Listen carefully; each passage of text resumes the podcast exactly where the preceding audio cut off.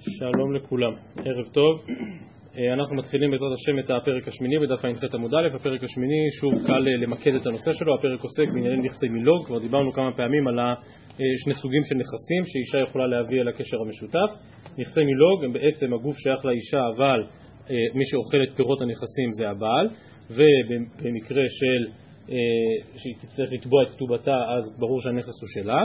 לעומת זאת נכסי צאן ברזל אלה נכסים שהבעל מקבל עליהם את, שוב, את, את השווי שלהם, מעריך אותם בכתובה, יצטרך להחזיר בדיוק את השווי המדויק שהיה בזמן הנישואין, אבל זה בעצם עובר אליו. אז כאמור אנחנו עוסקים בנכסי מילוג שהם אלה שנמצאים באותו מעמד קצת יותר מורכב, שישתקף מיד גם במשנתנו וגם לכל אורך הפרק הזה, ואפילו המשנה הראשונה של הפרק הבא, אה, וכאמור אותו פיצול שיש בנכסי מילוג כאשר אם אתה בא לשאול של מי זה, אז התשובה זה שייך לאישה. מצד שני, מי משתמש בזה, מי אוכל את הפירות של זה, התשובה היא הבעל. וזה המעמד המיוחד של נכסי מילו, כאמור, זהו הנושא גם של משנתנו וגם של הפרק הזה בכלל. כבר המשנה הזאת, כמו שאמרתי, תעמוד על המורכבות הזאת שיש במין כפילות כזאת, שיש בין נכסי מילו, כאשר הפירות לבעל וגוף הנכס שייך לאישה, האם זה קשור לשאלה העקרונית, הזכרנו את זה כמה פעמים, הראשונים דנים בזה בכמה סוגיות, האם זה קשור לשאלה העקרונית של קניין פירות לעומת קניין הגוף, או שאולי בנכס המילוג יש משהו יותר מיוחד, שבעצם הכל שייך לאישה, ולבעל אין קניין פירות, אלא רק, אלא רק זכות אכילת פירות. אז השאלה הזו היא שאלה גדולה שעולה בכל מיני סוגיות, וכמובן קשורה גם אל הנושא שלנו. ובכן אומרת המשנה דף ע"ח עמוד א', האישה שנפלו לה נכסים עד שלא תתארס. מודים בית שמאי ובית הלל שמוכרת ונותנת וקיים. כלומר, כל הסיפור הזה של נכסי מילוג מתחיל, מתעורר, רק לגבי אותם נכסים שנפלו, שנפלו במסגרת הקשר המשותף שביניהם. אבל אם נפלו על נכסים כאשר היא עודנה רווקה, אין לה שום קשר לבעל, אפילו לא מאורסת אליו, אז מודים גם בית שמאי וגם בית הלל שמוכרת ונותנת וקיים. למה הם מתכוונים? האם מתכוונים לזה שאישה יכולה למכור את הנכסים עוד לפני שהיא התארסה? לא, זה פשיטה, לא, לא סביר שעל זה המשנה מדברת. כאילו, אם היא רווקה ואין לה בעל ולא שום דבר, אז מה הווה אמינא שלא יכולה למכור נכסים ששייכים לה? על כורחנו שמדובר פה על מצב שנפלו לה נכסים עד שלא תתארס, אבל מתי היא מוכרת אותם? היא מוכרת אותם אחרי האירוסים. אז הם עוד לא נשואים, הם רק מאורסים, ובכל זאת, היות שנפלו לה עוד כשהייתה רווקה לגמרי, וכשהיא באה למכור אותם הם עדיין לא נשואים, ממילא מודים בית שמאי ובית הלל שמוכרת ונותנת וקיים. מה קורה אם נפלו לה נכסים משנתארסה? כלומר נפלו לה נכסים אחרי, אחרי האירוסין, אבל שוב, כל החובות והקשר הממוני ביניהם בעצם יתחיל רק אחרי הנישואין. אז מה המעמד של נכסים שנפלו לה משנתארסה? בית שמאי אומרים, עדיין תמכור. נכון, היא כבר אשת איש, במובן מסוים, היא מקודשת, אבל כל עוד לא נישאו, תמכור. בית הלל אומרים, לא, לא תמכור. עכשיו היא כבר מאורסת, ובעצם הנכסים בחזקתו של הבעל היא לא יכולה למכור אותם. אלו ואלו, כלומר גם בית הלל מודים לבית שמאי שהיא מכרה ונתנה קיים. עכשיו, מה שבעצם בית הלל אומרים זה שיש כאן דין של לכתחילה או בדיעבד. לכתחילה לא תמכור. בדיעבד, אם מכרה, אז קיים. עכשיו, בדרך כלל חילוקים של לכתחילה או בדיעבד אנחנו, מוצרים, אנחנו מוצאים באורח חיים, מיורדיה. בחושן משפט לא כל כך מקובל חילוקים של לכתחילה ובדיעבד. למה? למה? יש כאן שאלה ממונית, משפטית, או שזה שלו, או שזה שלה. על כורחנו שאם בית הלל אומרים שהיא מכרה ונתנה קיים, זה אומר שבאופן מהותי זה של הבעל או של האישה? של האישה. הראיה שזה חל בדיעבד. וזה שאמרנו לו לכתחילה לא תמכור, זה רק איזה לכתחילה כזה לקראת הקשר שעתיד עוד להבשיל ביניהם כאשר הם יעברו מאירוסין לנישואים. אבל שוב, אנחנו צריכים להיות ערניים לדבר כזה, לא אמור להיות דין לכתחילה או בדיעבד בדיני ממונות. באורח חיים יש לכתחילה בדיעבד, יש הדס שכשר לכתחילה, יש הדס שכשר רק בדיעבד, או ארבעת המינים שכשרים לכתחילה וכשרים בדיעבד וכן הלאה וכן הלאה. אבל בחושן משפט אין לכתחילה ובדיעבד, או שזה שלו, או שזה שלה. וממילא אם בכל זאת בית הלל יוצרים כאן איזושהי חלוקה של לכתחילה ובדיעבד, על כורחנו שהדין הוא הבדיעבד, שזה שלה, כי הם עדיין רק מאורסים. ובכל זאת לכתחילה לא תמכור, הגמרא מיד תרחיב בזה יותר. אמר רבי יהודה, אמרו חכמים לפני רבן גמליאל, הואיל וזכה באישה, לא יזכה בנכסים? איך אתה יכול לומר שהיא עדיין שהיא מוכרת ונותנת וקיים, ולפי בית הלל גם בדיעבד? כלומר, לכאורה, ברגע שהוא זכה בה, הוא קידש אותה, אז ברור שגם הנכסים שלו. אמר להם, על החדשים אנו בושים, אלא שאתם מגלגלים עלינו את הישנים. כאן רבן גמליאל אומר בעצם את אחד המשפטים החשובים במשנה, בסוגיה, וזה שכל הדין הזה של נכסי מילוג, כמו שהערנו מקודם על אותו פיצול בין גוף הנכס לאישה, הפירות לבעל, אומר רבן גמליאל, האמת האמת לא נוח לי עם הפיצול הזה. הוא, הוא לא כל כך מובן. על החדשים אנו בושים, הכוונה ברור שאישה נשואה לא יכולה למכור את נכסיה כי הבעל הוא זה שאוכל פירות. זה הדין, המשנה מיד תזכיר את זה. ובכל זאת בא רבן גמליאל ואומר, אני קצת בוש מן הדין הזה, אני קצת מתבייש בהלכה הזאת. מתבייש במובן שלא נוח לי איתה. כי? כי זה שייך לאישה, זה לא שייך לבעל. ולכן, אומר רבן גמליאל, על נכסים שהיא תמכור אחרי נישואיה אני מרגיש לא בנוח, אז אתם עכשיו רוצים להקשות על אחרי אירוסיה? כשהיא רק מאורסת ולא נשואה, ברור שהיא יכולה למכור. לפי בית, לפי בית שמאי לכתחילה, לפי בית הלל, לפחות זה מועיל בדיעבד. עד כאן המהלך הראשון של המשנה. נפלו לה מי שנישאת, כלומר נכסים שנפלו לה כאשר היא כבר אשת איש אחרי נישואין, אלו ואלו מודים שהיא מכרה ונתנה, שהבעל כמובן מוציא מיד הלקוחות, וכמו שהתברר בסוגיה בגמרא, את מה הבעל מוציא מיד הלקוחות? את הפירות, את זכות אכילת הפירות, הוא לא יכול להוציא את גוף הנכס מהלקוחות כי, כי גוף הנכס בכלל לא שייך לו. מה המצב היחיד שבו הבעל יזכה בגוף הנכס? מה? אם האישה תמות, יפה מאוד, ואז הבעל יורש את אשתו. וזה תקנת אושה, תכף נגיע לזה בגמרא. אבל כאמור, מה שאמרנו שהבעל מוציא מיד הלקוחות, הכוונה שהוא מוציא את הפירות. ככה או ככה, אם הנכסים נפלו לה אחרי הנישואין, כאשר היא כבר באמת תחת בעלה, אז ברור שהיא לא יכולה למכור את הפירות והבעל מוציא מיד הלקוחות. כמו שדנו מקודם, עד שלא נישאת ונישאת. כלומר, מה קורה אם נפלו לה הנכסים קודם הנישואין, אבל היא מוכרת אותם אחרי הנישואין, אז רבן גמליאל אומר, היא מכרה ונתנה קיים. למה? כי הנכסים היו ברשותה ובחזקתה עוד לפני הנישואין. מה שמגדיל את האפשרות שלה למכור. אמר רבי חנינא בן עקביא, וזו גרסה קצת שונה של הסיפור שראינו מקודם, אמרו לפני רבן גמליאל, הואיל וזכה באישה לא יזכה בנכסים, הרי עכשיו יש את איש. עכשיו הם נשואים לגמרי. אז נכון, הם נפלו לה לפני הנישואין, אבל היא מכרה אותם אחרי הנישואין, מה, לא יזכה בנכסים?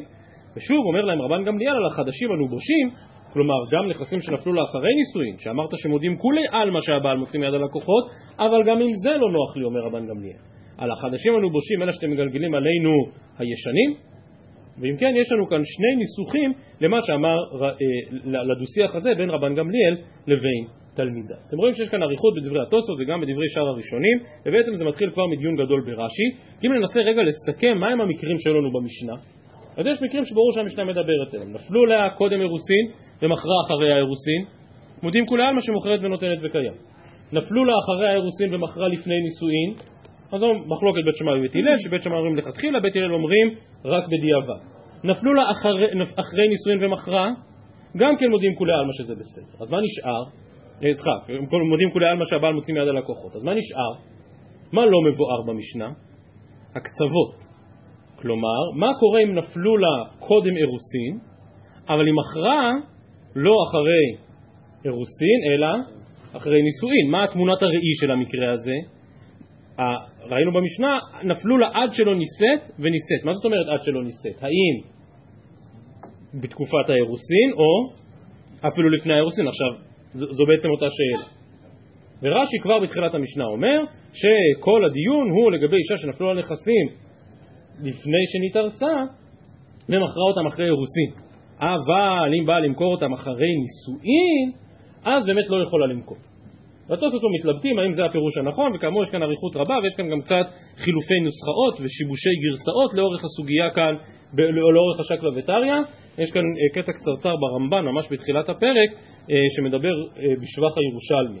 ואומר שאלה מן הסוגיות שקצת קשה ללמוד בבבלי, ולשונו של הרמב"ן זה שעל התלמוד הירושלמי לא עבר קולמוס של סופרים. כלומר הרמב"ן אומר שיש כאן באמת קצת בעיות גרסאות אנחנו בדרך כלל חווים חוויה קצת אחרת, אנחנו הרבה פעמים משתבשים הרבה על הגרסאות בירושלים, ויש הרבה גרסאות לכל דבר, אבל הפוך, הרמב"ן מבין כנראה, לפחות ברמת המקורות התנאיים, שדווקא בירושלמי אפשר למצוא אותם באופן יותר מדויק. אז שוב, אנחנו לא נכנסים לכל סבך השיטות בין הראשונים, רק הזכרתי שבשתי תחנות במשנה, גם בדין שנפלו לה משנית ארסה, ו... סליחה, נפלו לה קודם אירוסין ומכרה, האם הכוונה מכרה אחרי האירוסין, או אולי אפילו מכרה אחרי נישואין, ושוב חוזרת אותה שאלה בסיפא של המשנה של נפלו לה עד שלא נישאת ונישאת. מה זאת אומרת עד שלא נישאת? האם כבר הייתה מאורסת, או שנפלו לה עד שלא נישאת, הכוונה עוד לפני הקידושין בכלל. טוב, אבל כאמור, מה שמפורש במשנה זה שאם נפלו לה קודם אירוסין ואז אחרי אירוסין היא עדיין יכולה למכור לכולי עלמא, אם נפלו לה אחרי נישואין ודאי שלא יכולה למכור וגם זה לכולי עלמא. מסיימת המשנה ואומרת רבי שמעון חולק בין נכסים לנכסים, נכסים הידועים לבעל לא תמכור ואם מכרה ונתנה בטל שעניין ידועים לבעל לא תמכור, ואם מכרה ונתנה קיים, והשאלה המתבקשת על רבי שמעון היא מה זה ידועים, מה זה לא ידועים, מיד נגיע לגמרא והגמרא תסביר את דבריו של רבי שמעון. שאלה ראשונה שואלת הגמרא, מה ישנה רישא דלא פליגי ומה ישנה סייפא דפליגי? הרי סוף כל סוף טוענים בית הלל שאף על פי שהם עדיין מאורסים ולא נשואים, יש להטיל מגבלה על היכולת שלה למכור. ואם כן, למה ברישא כאשר נפלו לה הנכסים עוד קודם האירוסין, למה כאן מודים בית הלל לבית שמאי? הרי סוף כל סוף מתי היא מכרה? שכבר היו מאורסים. כשהם מאורסים לכאורה מוטלת עליה איזושהי הגבלה, לכאורה כבר יש איזושהי שייכות לבעל. אז למה בית הלל מודים לבית שמאי? מה ישנה רישא דלא פליגי אם נפלו לפני אירוסין, ומה ישנה סיפא כשנפלו אחרי אירוסין דפליגי? אומרת הגמרא, אמרי ורבי ינאי, רישא בזכותה נפלו, סיפא בזכותו נפלו.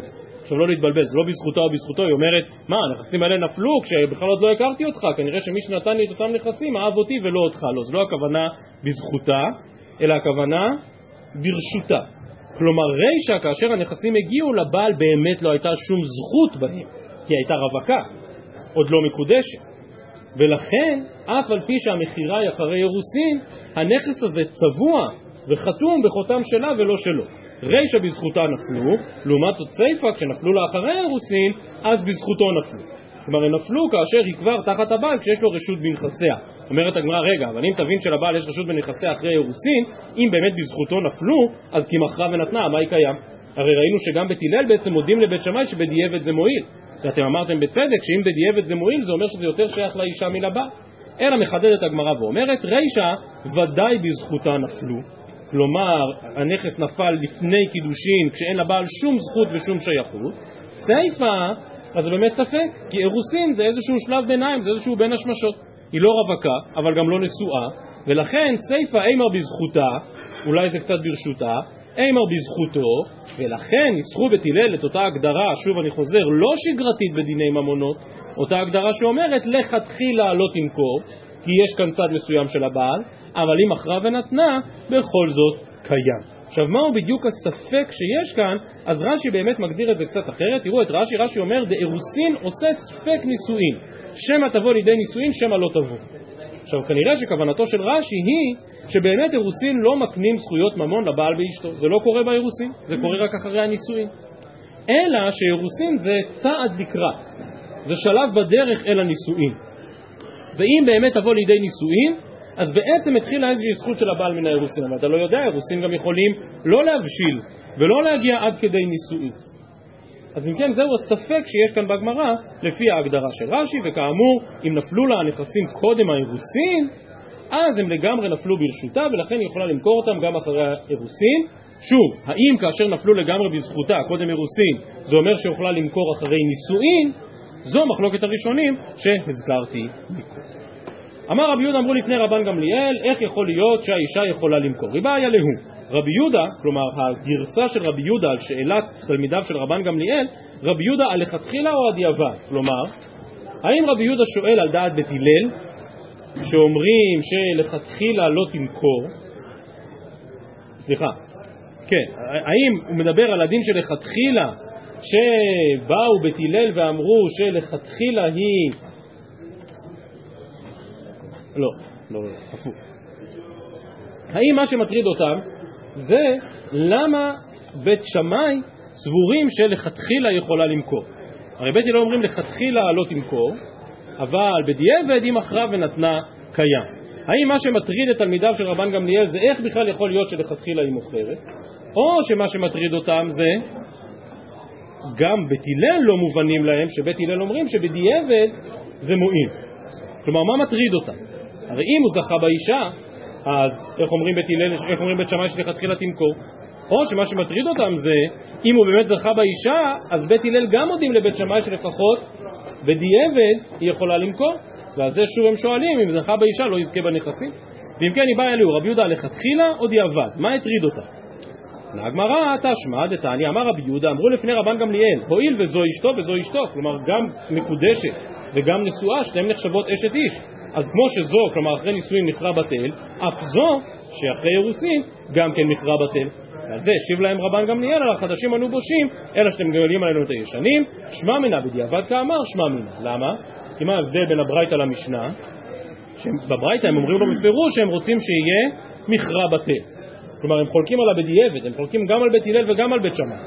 בית הלל אמרו לכתחילה לא תמכור, בדיעבד כן. באים תלמידי רבן גמליאל ואומרים איך אתה אומר שבדיעבד זה מועיל?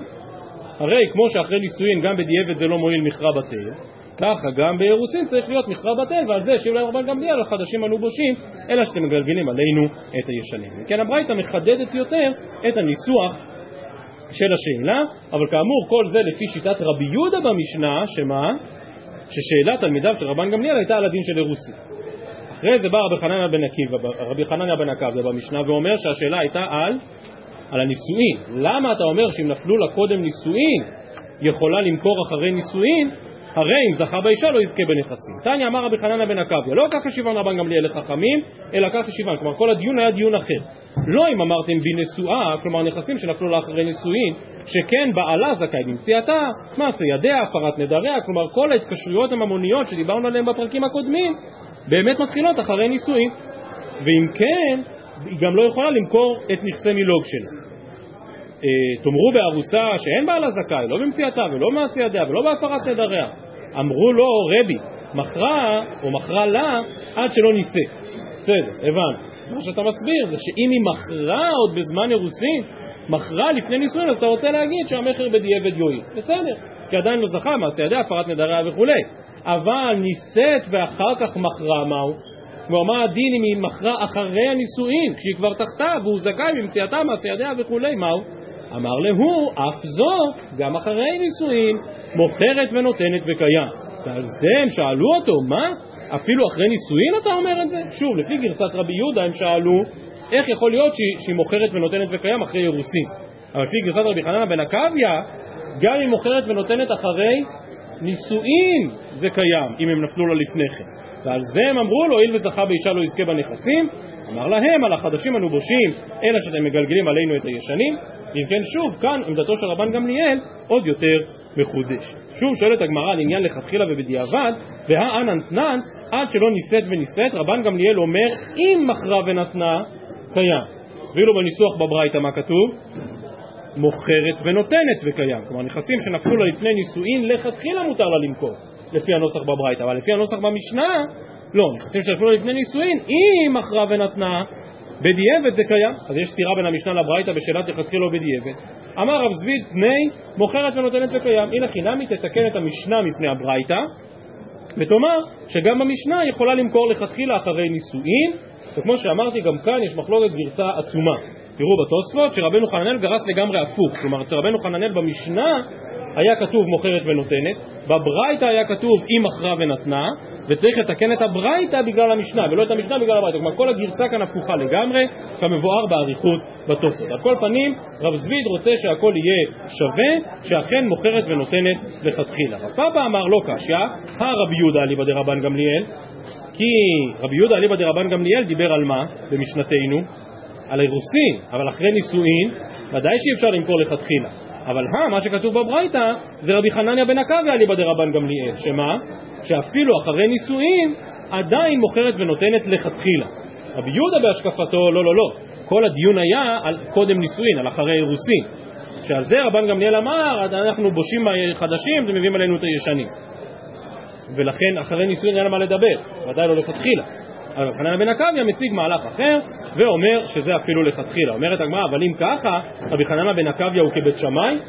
כלומר שהוא מקבל את בית שמאי ברישא שאחרי אירוסין זה ודאי מותר אלא שיש לחדש גם אחרי נישואין אומרת הגמרא, אחי כאמר לא נחלקו בית שמאי ובית הלל על הדבר הזה כלומר באמת ככה משמע מן המשנה שלפי החלק הראשון, לפי הבבא הראשונה במשנה כל הדיון הוא על אירוסין יבוא רבי חנן בן עקביה ואומר לא לא לא לא על אירוסין לא נחלקו בית הלל ובית שמאי מעולם ברור שאחרי אירוסין יכולה למכור.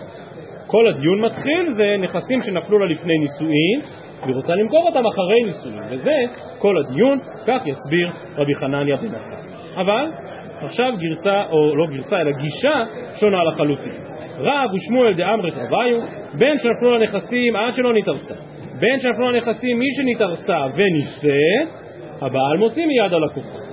וכאמור, אותו דיון גדול שהזכרתי בין הראשונים, בשאלה מה קורה אם נפלו הנכסים לפני אירוסין והיא מכרה אותם אחרי נישואין, כל הדיון זה איך להבין את המשנה לאור דברי רב ושמואל. כי רב ושמואל ודאי פושטים את הספק ואומרים כל מכר שאחר נישואין בטלין ומבוטלין לה שרירים ולה קיימין. היא לא יכולה למכור אחרי נישואין גם נכסים שנפלו לה עוד לפני האירוסין. וזה מפורש בדברי רב ושמואל. בין שנפלו הנכסים עד שלא נתארסה, בין שנפלו הנכסים מי שנתארסה. אבל אם המכירה בפועל היא אחרי שנישאת, אז הבעל מוציא מיד הלקוחות. אומרת הגמרא כמן, זה לא כרבי יהודה ולא כרבי חנניה בן עקביה. שלפי רבי יהודה אפשר אחרי אירוסין, לפי רבי חיים בן עקביה אפשר אפילו אחרי נישואין, ורב ושמואל מחמירים הרבה יותר. עונה הגמרא, אינו דאמרי כרבותינו, דתניא רבותינו חזרו ונמנו, בין שנפלו לה עד שלא תתארס, ובין שנפלו לה מי שנתארסה ונישאת, הבעל מוציא מיד הלקוחות. כלומר, ברגע שהתחתנו, אנחנו בוחנים מה מצב נכסיה, וכל נכסיה עוברים לזכות אכילת פירות של הבעל. ולכן מרגע הנישואין היא לא יכולה למכור. ושוב, זה בכלל בכלל לא משנה, בכלל בכלל לא רלוונטי מה היה לפני כן. ומתי בדיוק זה נפל. כי כל הרעיון של זכות הבעל בנכסי מילוג זה שהוא מקבל את מה שיש לאישה עכשיו. את מה שיש לאישה עכשיו זה מה שהבעל מקבל, זה מה שיש לו. אה, מישהו פה כתב שלא רואים ולא שומעים, אבל זה מוזר לי כי יש הרבה אנשים בשביל זה, אני לא אם תקלה אצלו. ברגע, לפי רבו שמואל, לפי דעת רבותינו, ברגע שנכנסה תחת בעלה, אז באמת הכל עובר לרשותו והיא זוכה בכל. כך צריך ללמוד לפי אה, דעתם של רב ושמואל, וכאמור זו שיטתם של רבותינו, כך פוסק להלכה גם הרמב"ם, שאחרי נישואין אי אפשר יותר למכור, אם כי הרמב"ם, בעקבות הרבה ראשונים, פסקו להלכה כדעת רבי שמעון, שאליו נגיע עוד מעט. אבל לפני כן עוד קטע אחד, אומרת הגמרא, ע"ח עמוד ב', מי שנישא, כלומר אין מחלוקת במשנה שאם נפלו לה הנכסים אחרי נישואין ומכרה אותם אחרי נישואין, אז אלו ואלו מודים שהבעל מוציא מיד הלקוחות. אומרת הגמרא, רגע, לי מתנינה לתקנת אושה, דאמר רבי יוסי ברבי חנינא, וכבר למדנו את זה בפרקים הקודמים, באושה התקינו, האישה שמכרה בנכסי מילוג בחיי בעלה ומתה, הבעל מוציא מיד הלקוחות. זו תקנת אושה, שאישה לא יכולה למכור נכסי מילוג. רגע, אז למה צריך תקנת אושה? הרי זו משנה מפורשת, מה שכתוב במשנתנו זה שאם היא מוכרת אחרי נישואין אז הבעל מוציא מיד הלקוחות, אז מה חידשה, מה הוסיפה תקנת אושה על משנתנו? עונה הגמרא, לא לא לא, מתניתין בחייה ולפירות, תקנת אושה בגופה של קרקע ולאחר מיתה, כלומר משנתנו דיברה אך ורק על זכות הבעל באכילת פירות, זה היה הנושא של המשנה, אבל אם באמת האישה הלכה לעולמה ואז בעצם אין לבעל יותר זכות אכילת פירות כי הוא לא נשוי לה אז מה דין הגוף הקרקע? הרי היא מכרה, גוף הקרקע היה שלה, והיא כבר לא נמצאת. משנתנו לא דיברה על זה. משנתנו אמרה שהבעל מוציא מיד הלקוחות את זכות אכילת הפירות שלו. באה תקנת אושה ואמרה שלאחר מיתה הנכסים עוברים לבעל.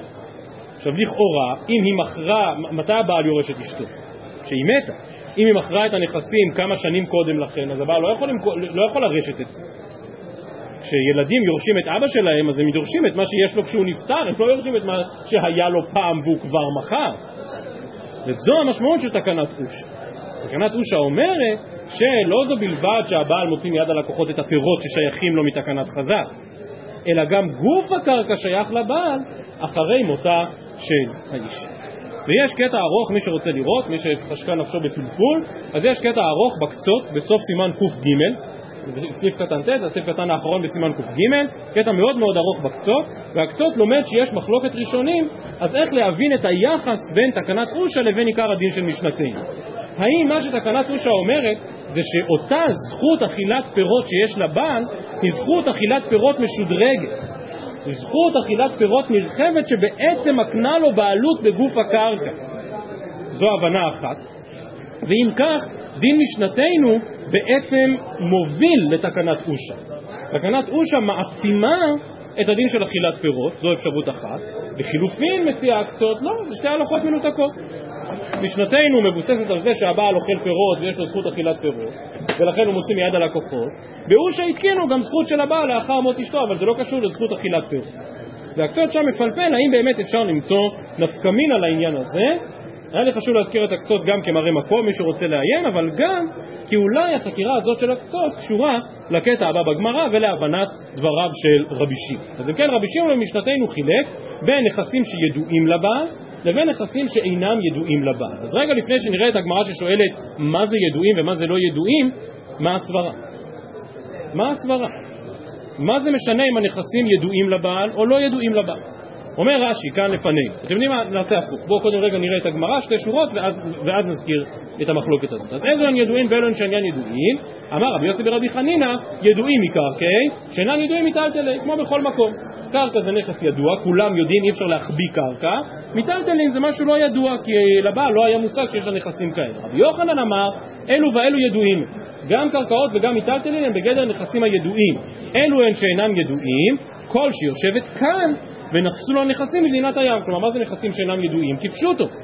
שבאמת החזיקה חשבון בנק בשוויץ, שהבעל לא היה לו מושג עליו, הוא לא ידע ולא הייתה לו דרך לדעת שיש עוד נכסים לאישה. תנא נמי הכי, אלו הן שאינן ידועים, כל שיושבת כאן, ונפלו לו נכסים במדינת הים.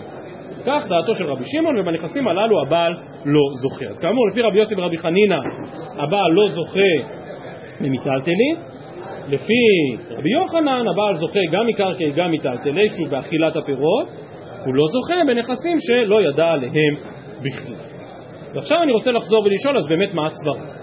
מה הסברה? למה לחלק בין נכסים כאלה לבין נכסים כאלה? אומר רש"י, ידועים מקרקעי ועל מנת אותן נכסים נשאה.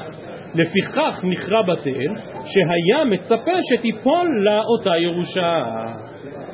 כלומר רש"י באמת מאוד מצמצם את החילוק הזה של רבי שמעון ואומר שלמה זה חשוב אם הבעל יודע או לא יודע. זה חשוב אם הבעל יודע או לא יודע זה חשוב אם הבעל יודע או לא יודע בגלל שכל הקשר שלו איתה, כל ההחלטה שלו לקדש דווקא את האישה הזאת כי הוא חשב שיש לה הרבה כסף. כי הוא חשב שיש לה הרבה נכסים. ולכן זכות אכילת הפירות שלו היא דווקא באותם נכסים שדעתו מראש הייתה אודותיהם שדעתו מראש הייתה עליהם, כך מסביר רש"י כאמור הכל לגבי על מנת אותם נכסים נשאה והיה מצפה שתיפול. אבל הראש כאן מסביר אחרת מרש"י. והראש אומר למה רבי שמעון מגביל את זכותו של הבעל, בנכס, של הבעל בנכסים שאינם ידועים? כי על איזו זכות אנחנו מדברים כאן במשנה? מהי הזכות שעליה כל המשנה דיברה? זכות למה? מה הבעל מוציא מיד הלקוחות? זכות אכילת פירות. עכשיו אם הנכס פה ידוע לבעל אז, אז איך הוא אמור לאכול את פירותיו? איך הוא יכול לגבות את פירותיו? ולכן אומר הראש, רבי שמעון מאוד הגיוני. רבי שמעון אומר שיש זכות אכילת פירות, אבל הבעל לא יכול לאכול פירות מנכס שהוא בכלל לא מכיר, מנכס שהוא בכלל לא יודע עליו. ולכן אמרתי שזה קצת הזכיר לי לפחות את הקצות שדיברתי מקודם. כלומר, הקצות אומר, האם כל מה שיש זה רק זכות אכילת פירות, ואז ואז בנכס שהבעל לא אוכל פירות, ממילא כל זכותו לא רלוונטית, כל זכותו מופקד, כי כל מה שיש לו זה אכילת פירות, אבל הוא לא יכול לאכול פירות אם משהו לא יודע. אם נבין שתקנת אושה עומדת בפני עצמה, כלומר שתקנת אושה אומרת שגם גוף הנכס יהיה שייך לבעל לפחות לאחר מותה של אשתו, אז באמת יכול להיות שזה יהיה גם בנכסים שאינם ידועים. ובאמת הראשונים דנים גם בשאלה הזו. האם הבעל יזכה לפחות אחרי מותה בנכסים כאלה? אבל שוב, דעת רבי שמעון, שאם הבעל לא יודע, לא יכול לאכול פירות, וממילא כל הדין של המשנה לא רלוונטי. אני רוצה שניקח בכל זאת שתי דקות כדי לסיים את הסוגיה. הקטע הבא בגמרא לכאורה לא קשור, כאילו פותח פתח לדיון הרבה יותר רחב, אבל מיד הגמרא תקשור אותו לדבריו של רבי שמעון. מספרת הגמרא, היי איתתא, דבעיה דתבריחינו לניכסה מגברא. למדה מסכת כתובות, בדגש על פרק שמיני תשיעי, ידע שהבעל זוכה בנכסי אשתו, וזה לא מתאים לה. היא לא רוצה. לא שהוא יאכל את פירות הנכסים עכשיו, לא שמתקנת אושה יקבל את הנכסים לאחר מותה, והיא רוצה להבריח את הנכסים. היית את הדבעיה תברכינו לנכסה מגברא, כתבתינו לי ברתא. כלומר, יום לפני החתונה כתבה שטר נותנת במתנה את כל נכסיה לבת שלה, כנראה זה היה עכשיו נישואין שניים. עוד יותר לא התאים לה שהבעל בנישואין שניים ייקח את הכל, היה לה בת מנישואין קודמים. ולכן היא כותבת את כל נכסיה בשטר שכזה לבת שלה. טוב, כמו שלצערנו קורה, ואולי קצת היה צפוי, עם סיבה ויגרש. כלומר, האישה הזאת באמת התחתנה, ותקופה מסוימת אחר כך התגרשה מאותו בעל. טוב, אז היא מקבלת מבעלה את כתובתה, אבל עכשיו היא רוצה לחזור ולקבל את הנכסים שלה. לא, לא, הנכסים כבר לא שלה, של מי הנכסים עכשיו? של הבת שלה, היא נתנה לה אותם במתנה. אומרת הגמרא ע"ט עמוד א', עתה לקמי דרב נחמן, כלומר באה לפני רב נחמן, ואומרת לו, סליחה, הבת שלי מחזיקה את הנכסים שלי שלא כדין, זה נכסים שלי. קר רב נחמן השתערה, כלומר רב נחמן מצדד בה. רב נחמן אומר, את צודקת, וקורע את אותו שטר מתנה. שוב, היא כתבה שטר מתנה על כל נכסיה לבת שלה, בא רב נחמן וקורע את השטר, או במילים אחרות רב נחמן בא ואומר שהשטר הזה, איך קוראים לו בעברית שלנו?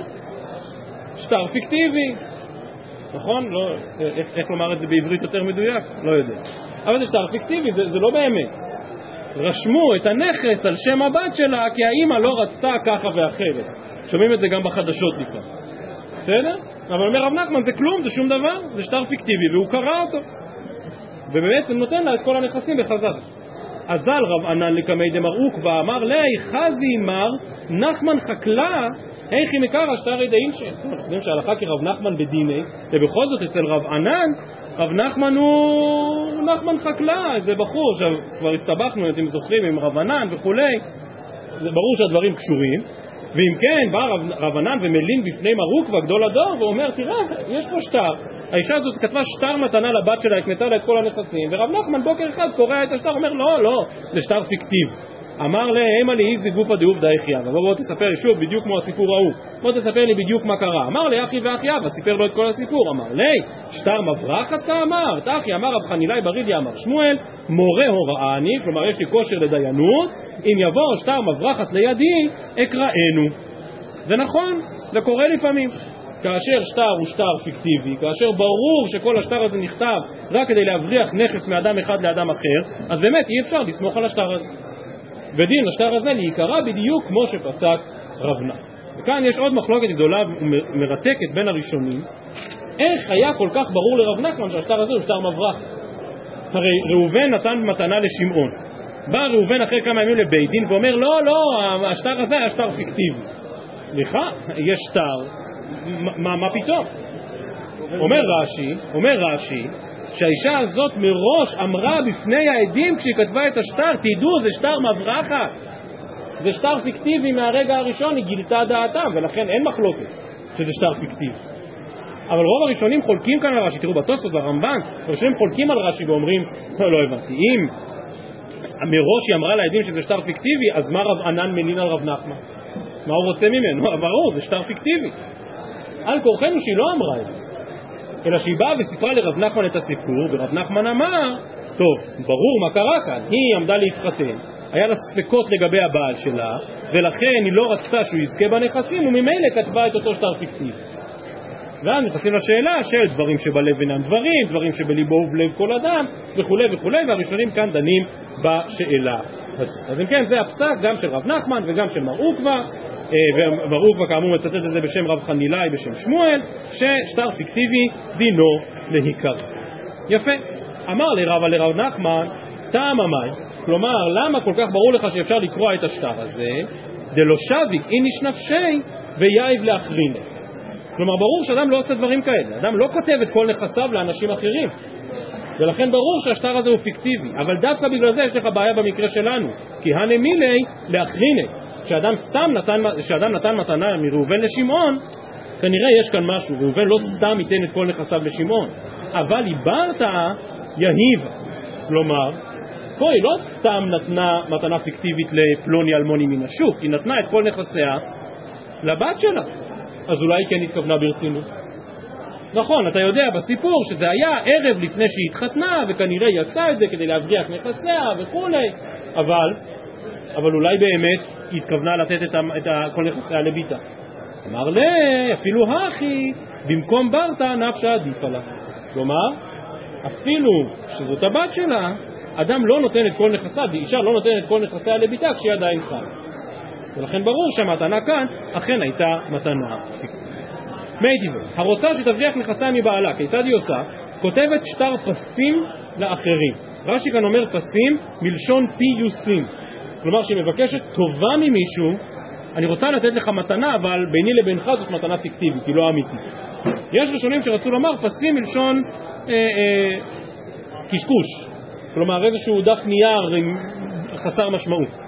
אבל ככה או ככה, האמצע, הפתרון הוא שטר פסים, כותבת שטר פסים לאחרים, דברי רבן שמעון בן גמליאל. חכמים אומרים, מה פתאום? אין דבר כזה שטרות פיקטיביים, רצה, מצחק בה, מה זאת אומרת מצחק בה? זאת אומרת לה, סליחה, את כתבת לי את כל הנכסים, אני מחזיק שטר שכתבתי את כל נכסייך, אז הם שלי. אין דבר כזה, את לא יכולה להגיד, לא, זה היה שטר פסים, זה היה שטר מברחת, אין דבר כזה. רצה, מצחק בה. עד שתכתוב לו מהיום לכשארץ. שזה אפשר לעשות. אדם יכול לתת מתנה לחברו על תנאי, על מנת שירצה אבא, על מנת שירצה אביך, על מנת שאני ארצה. אז זה בסדר. לעשות, לתת למישהו מתנה על תנאי ולומר על דעת שעוד שלושים יום יקרה כך וכך, או שעל דעת שעוד שלושים יום אני ארצה. בסדר, אז אם התנאי יתקיים, יתקיים, ואם לא, אז לא. אבל בלי תנאי כזה, אומרים חכמים, רצה מצחק בה. דמא דכתבה הכי, כלומר מהיום ולכשארצה. הלא כתבה לי הכי, כנני לוקח. ואי אפשר יהיה אחר כך לטעון, לא, לא, זה היה שטר פיקטיבי מלכתחילה. אמר רבי זעירא לא קשיא, הא בכולה, הא במקצתה. כלומר, יש להבדיל בין אדם שנתן את כל נכסיו לבין אדם שנתן מקצת נכסיו. כאשר אדם נותן את כל נכסיו זה שקוף שמה? זה שקוף שמה? שזה לא רציני, שזה פיקטיבי. אגב, יש הלכה כזאת גם במתנת שכיבמר, אם הוא נתן את כל נכסיו, נתן רק חלק מנכסיו. אז אם כן, אם זה במקצתה, פה אולי הוא באמת מתכוון ברצינות. אלא אם כן כתב מהיום הכשר, אבל אם הוא נתן את כל נכסיו, ברור שהוא לא מתכוון ברצינות. עכשיו חוזרת הגמרא לסוגייתנו ובזה נסיים. אומרת הגמרא, רגע, רגע, רגע, לא הבנתי כלום. מה רצתה אותה אישה לעשות? להבריח את הנכסים מבעלה. כדי להבריח את הנכסים מבעלה היא כתבה שטר מתנה, ואתה אומר שהשטר מתנה הזה הוא שטר פיקטיבי, הוא לא אמיתי, נכון? אז אם הוא שטר פיקטיבי זה אומר שהנכסים שייכים לבת או לא שייכים לבת? מה? לא שייכים לבת. אם הם לא שייכים לבת, אז למי הם שייכים? כמעט, שייכים לאישה, ואם שייכים לאישה, אז ברגע שהיא התחתנה, אז בעלה ירש אותה. אז לא הבנתי, כל השטר פסים הזה, כל השטר מברחת, אז, אז כל הסוגיה התמוטטה. כי אם באמת השטר לא תפס, והבת מעולם לא קנתה כי זה היה שטר לא אמיתי, אז הבעל זכה בנכסים. הגמרא, אמר אביי, עשאום כנכסים שאינן ידועים לבעל, ואליבא דרבי שמעון. ומכאן כאמור, נוקטים הראשונים, כמו שמבואר כאן בתוספות בשם רבנו חננאל, כמו שמפורש ברמב"ם, שהלכה כרבי שמעון. כבר ברגע שהיא הבריחה את הנכסים, אז הבעל לא יודע עליהם, הוא לא יודע שיש לה נכסים, כי הנכסים עכשיו רשומים הכל על שם הבת שלה. ממילא הבעל לא יכול לאכול פירות, ממילא אין לבעל זכות באותם נכסים, כי רבי שמעון מחלק בין נכסים הידועים לבין נכסים שאינם ידועים. עד כאן להערב, ערב טוב, לכו. תודה רבה.